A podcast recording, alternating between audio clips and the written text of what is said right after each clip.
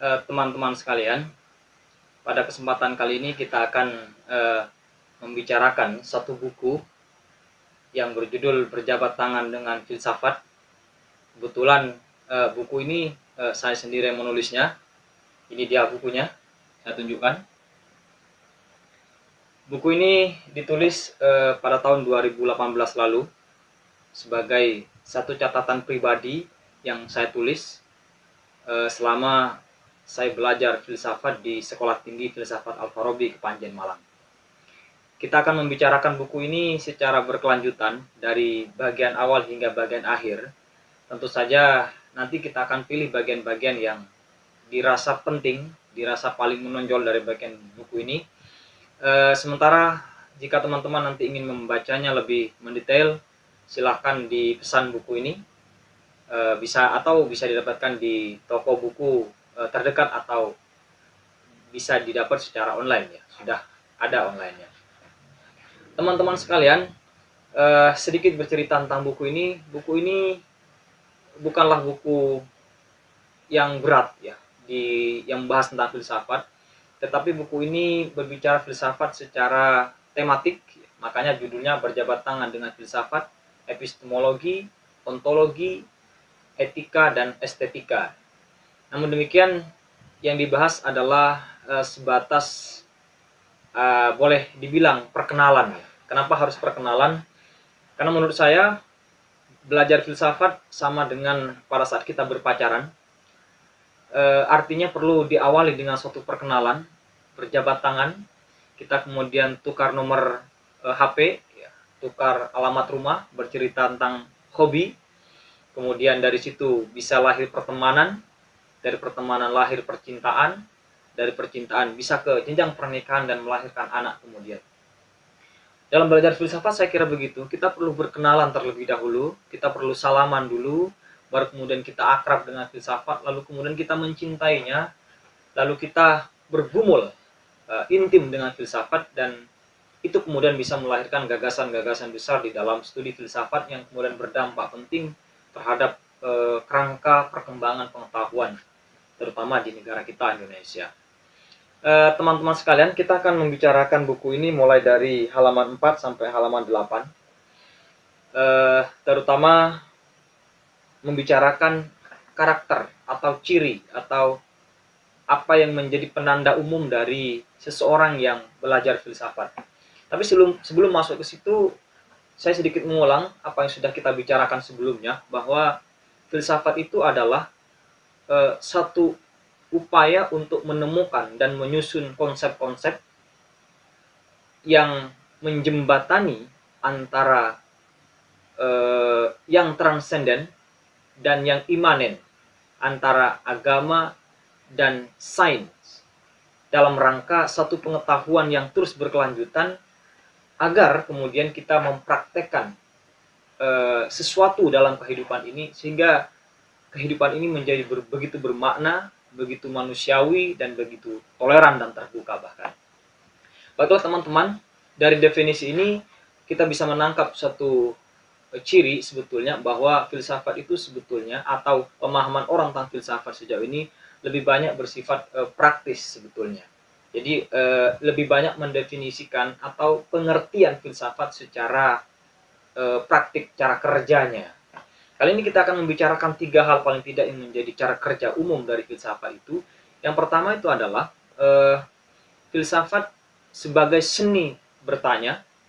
Kemudian yang kedua, filsafat sebagai upaya menemukan arke atau prinsip-prinsip universal. Dan yang ketiga, filsafat sebagai uh, cangkul kritis. Saya mencoba membatasi pada tiga hal ini, eh, teman-teman bisa menambahkan dengan berbagai ciri yang lain. Ya. Tetapi saya kira tiga ini yang paling mendasar ketika kita berbicara bagaimana e, cara kerja filsafat yang dipraktekkan oleh sebagian orang. Kita mulai dari yang pertama. Filsafat sebagai seni bertanya. Kita mungkin sudah biasa teman-teman sekalian menyerahkan sesuatu dengan tangan kanan kepada orang yang lebih tinggi atau yang lebih tua ya, yang lebih dihormati. Seakan-akan itu sebagai suatu hal yang biasa dalam keseharian kita. Tetapi cara pandang filsafat akan mempertanyakan persoalan itu. Kenapa kemudian menggunakan tangan kanan? Kenapa bukan tangan kiri? Apa perbedaan tangan kanan dan tangan kiri? Apakah tangan kiri lebih tidak mulia daripada tangan kanan? Bukankah tangan kanan dan tangan kiri diciptakan secara setara oleh Tuhan? Lalu kemudian kita misalnya menemukan jawabannya bahwa penggunaan tangan kanan sebagai satu sikap yang dianggap sopan adalah tradisi, kebiasaan. Filsafat mempertanyakannya lagi, mempertanyakannya lagi. Kenapa kemudian tradisi itu tidak menempatkan tangan kiri sebagai yang sopan dan menempatkan tangan kanan? Lalu kemudian ada jawaban berikutnya misalnya, oh rupanya nenek moyang kita, para bapak-bapak kita terdahulu menggunakan tangan kanan sebagai wujud penghormatan. Filsafat masih mempertanyakan, mengapa bapak-bapak kita itu menggunakan tangan kiri, bukan tangan kanan? Padahal di waktu itu, di waktu bapak kita masih hidup, di waktu pada leluhur dan nenek moyang kita masih hidup, nenek apa tangan kiri ini ada. Nah, pertanyaan ini silahkan eh, rekan-rekan uh, lanjutkan sendiri sampai ya bisa jadi itu tidak terbatas. Nah, dengan demikian sebetulnya uh, filsafat ini ingin membongkar tradisi ya ingin membongkar ketabuan-ketabuan. Karena itu di dalam membicarakan filsafat apa pun bisa dipertanyakan. Hal-hal yang dianggap tabu, yang dianggap beku bisa dipertanyakan melalui filsafat. Hal-hal yang yang dianggap uh, established, mapan, sudah sesuai tradisi masih bisa dipertanyakan di filsafat. Bahkan hal-hal yang sifatnya seksual sekalipun, yang intim sekalipun masih dibicarakan di dalam filsafat. Dengan demikian bahwa uh, filsafat ini sangat terbuka jadi corak filas corak seorang pelajar filsafat itu haruslah open minded, inklusif, terbuka terhadap berbagai cara pandang yang muncul. Itu yang ingin ditampilkan dari filsafat sebagai seni bertanya. Kemudian berikutnya, eh, filsafat ini berupaya untuk menemukan arke. Arke ini berasal dari bahasa Yunani yang bisa dimaknai kepada dua hal. Yang pertama, arke bisa bermakna unsur-unsur yang menyusun. Yang kemudian, eh, yang kedua, uh, arke bisa bermakna uh, prinsip memerintah, prinsip mengatur.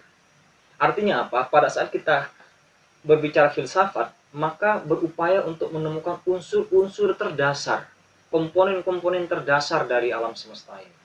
Karena itu fil para filosof awal, terutama yang sebelum Socrates atau pra-Socrates seperti Thales, Anaximenes, Anaximandros, Heraklitos, Pythagoras, uh, Empedokles, Leukipus, Demokritos itu berupaya untuk menemukan unsur-unsur semesta. Thales bilang unsur unsur semesta, penyusun semesta itu adalah air. Anaximenes bilang unsur semesta ini adalah uh, udara. Anaximandros bilang unsur semesta ini adalah tu apairon. Kemudian Empedokles bilang unsur semesta ini terdiri dari empat. Tanah, air, api, dan udara. Demokritos dan Leukipos bilang bahwa unsur semesta ini adalah atom, benda terkecil yang kemudian tidak terbagi lagi. Ya. E, berbagai gagasan ini yang menunjukkan bahwa ada unsur pembentuk yang menjadi dasar dari segala semesta ini. Ini yang disebut arke sebagai prinsip e, menemukan unsur. Kemudian berikutnya arke bisa dimaknai sebagai mengatur. Prinsip harmonisasi Misalnya pada Empedokles yang berbicara tentang empat unsur eh, air, api, udara, dan tanah, rupa-rupanya keempatnya ini eh, bisa diolah, bisa dibentuk, bisa saling bersatu, bisa saling berpisah. Itu melalui dua prinsip. Ada prinsip benci dan cinta. Empat unsur ini dapat saling bertemu apabila didasari oleh prinsip cinta dan dapat berpisah apabila didasari oleh prinsip benci. Ini harmonisasi. Jadi berbagai bentuk rupa yang ada di semesta ini baik berupa daging, berupa kayu, berupa besi dan seterusnya itu dapat terbentuk karena ada unsur cinta di situ. Tetapi ketika kemudian besi itu mengurai, berkarat dan pecah, ya, e, remuk, maka di situ ada prinsip benci di situ. Kira-kira begitu menurut uh, Empedokles. Itulah yang disebut harmonisasi. Nah, melalui filsafat maka kita akan berupaya untuk menemukan hal-hal yang sifatnya uh, arke. Bahasa sederhana yang bisa kita pakai adalah arke ini sebagai universalisasi. Jadi pada saat kita melihat misalnya ada buku ada buku tulis, ada buku e, catatan harian, ada buku bacaan, ada buku kamus dan berbagai jenis buku yang sifatnya partikular itu dapat ditemukan satu kesamaan yang sifatnya universal, umum, yaitu buku. Jadi pada buku tulis terdapat buku. Ada unsur buku. Pada kamus ada unsur buku. Pada buku catatan harian ada unsur buku. Pada buku bacaan ada unsur buku. Maka yang menyatukan dari segala hal-hal yang partikularnya adalah kebukuannya. Nah, itulah yang disebut sebagai uh, universal. Nah, filsafat itu berupaya kepada hal-hal yang demikian. Ya. Mencoba mencari lebih jauh, mencari lebih dalam. Itu prinsip kedua bahwa uh, filsafat ini sebagai upaya untuk menemukan arke. Jadi ketika kita berpikir secara filosofis, kita tidak hanya beranjak pada hal-hal yang sifatnya mimesis kalau dalam bahasa Plato, pada hal-hal yang e, tampak terpisah satu sama lain, tetapi kita akan naik dari yang mimesis itu kepada hal-hal yang lebih e, universal, yang lebih general, di mana segala sesuatu dapat ditemukan kesamaan kesamaannya pada sesuatu itu. Karena itu kemudian Plato nanti membedakan ada dunia ideal, ada dunia mimesis, ada dunia tiruan, ada dunia yang sempurna, ada duniawi. Yang tiruan inilah yang kemudian e, tidak abadi, sementara yang e, apa? Yang idea, yang eidos itu adalah yang yang abadi, yang universal ini lebih abadi daripada yang tiruan. Kira-kira begitu. Kemudian berikutnya, yang ketiga, filsafat sebagai cangkul kritis kritis dalam arti selalu mempertanyakan juga hingga ke akarnya radikal dari kata radik ya. jadi filsafat tidak hanya berhenti kepada sebab satu sebab dari suatu persoalan dia akan mencari kepada sebab yang kepada sebab-sebab yang lain misalnya kenapa lampu hidup oh ternyata karena ada aliran listrik kenapa ada aliran aliran listrik oh ternyata karena ada uh, apa uh, mesin. Loh, kenapa ada mesin? Karena ada yang membuat. Loh, ini kenapa ada yang membuat? Siapa yang membuat pembikinnya ini? Terus sampai kepada satu sebab nanti yang tidak lagi disebabkan lagi, yang biasa disebut sebagai uh, kausa prima, sebab terakhir yang tidak lagi disebabkan. Begitulah kemudian filsafat ini mencari secara kritis. Karena itu kemudian filsafat sebagai cangkul kritis ini biasanya modalnya adalah keheranan. Ya, seorang filosof akan selalu heran selalu tidak mudah percaya dengan apa yang tampak. Dia selalu ingin mencari di balik yang yang tampak. Kira-kira apa kemudian? Contoh lain misalnya ketika kita melihat gelas misalnya. Kenapa suatu gelas ini disebut gelas misalnya? Apakah gelas ini disebut gelas karena bentuknya yang bulat dan memanjang sedikit itu? Yang itu kemudian menjadi sebab bentuknya? Atau gelas ini karena ada bahan materialnya berupa kaca? Ya, ini sebab materialnya atau gelas ini karena ada yang membuat sebab efisiennya ada orang yang membuat atau yang keempat eh, gelas ini punya tujuan untuk minum sehingga disebut gelas apakah kemudian eh, salah satu dari sekian sebab ini yang menjadi yang menjauh yang membuat kita menyebutnya sebagai gelas atau sebetulnya keempat empatnya katakanlah keempat empatnya sehingga kemudian disebut gelas filsafat masih mempertanyakan lagi, masih mencari secara kritis lagi. Gelas ini ada di atas meja, gelas ini nampak. Maka seorang filosof akan mempertanyakan lagi, loh, mengapa ada? Dan apa yang disebut ada? Itu persoalan yang kemudian nanti masuk ke dalam suatu pembahasan yang disebut uh, metafisika ya. Tentang hal-hal yang berada di balik yang yang fisika begitulah kemudian eh, filsafat ini memiliki corak ya. Dengan demikian filsafat ini selalu berkembang. Filsafat ini selalu eh, bahkan yang dikritisi nanti oleh filsafat ini tidak hanya hal-hal yang berada di luar filsafat. Bahkan ke dalam dirinya pun dia juga mengkritisi. Filsafat tidak hanya mencangkul yang di luar, tapi filsafat juga mencangkul dirinya, mengolah dirinya.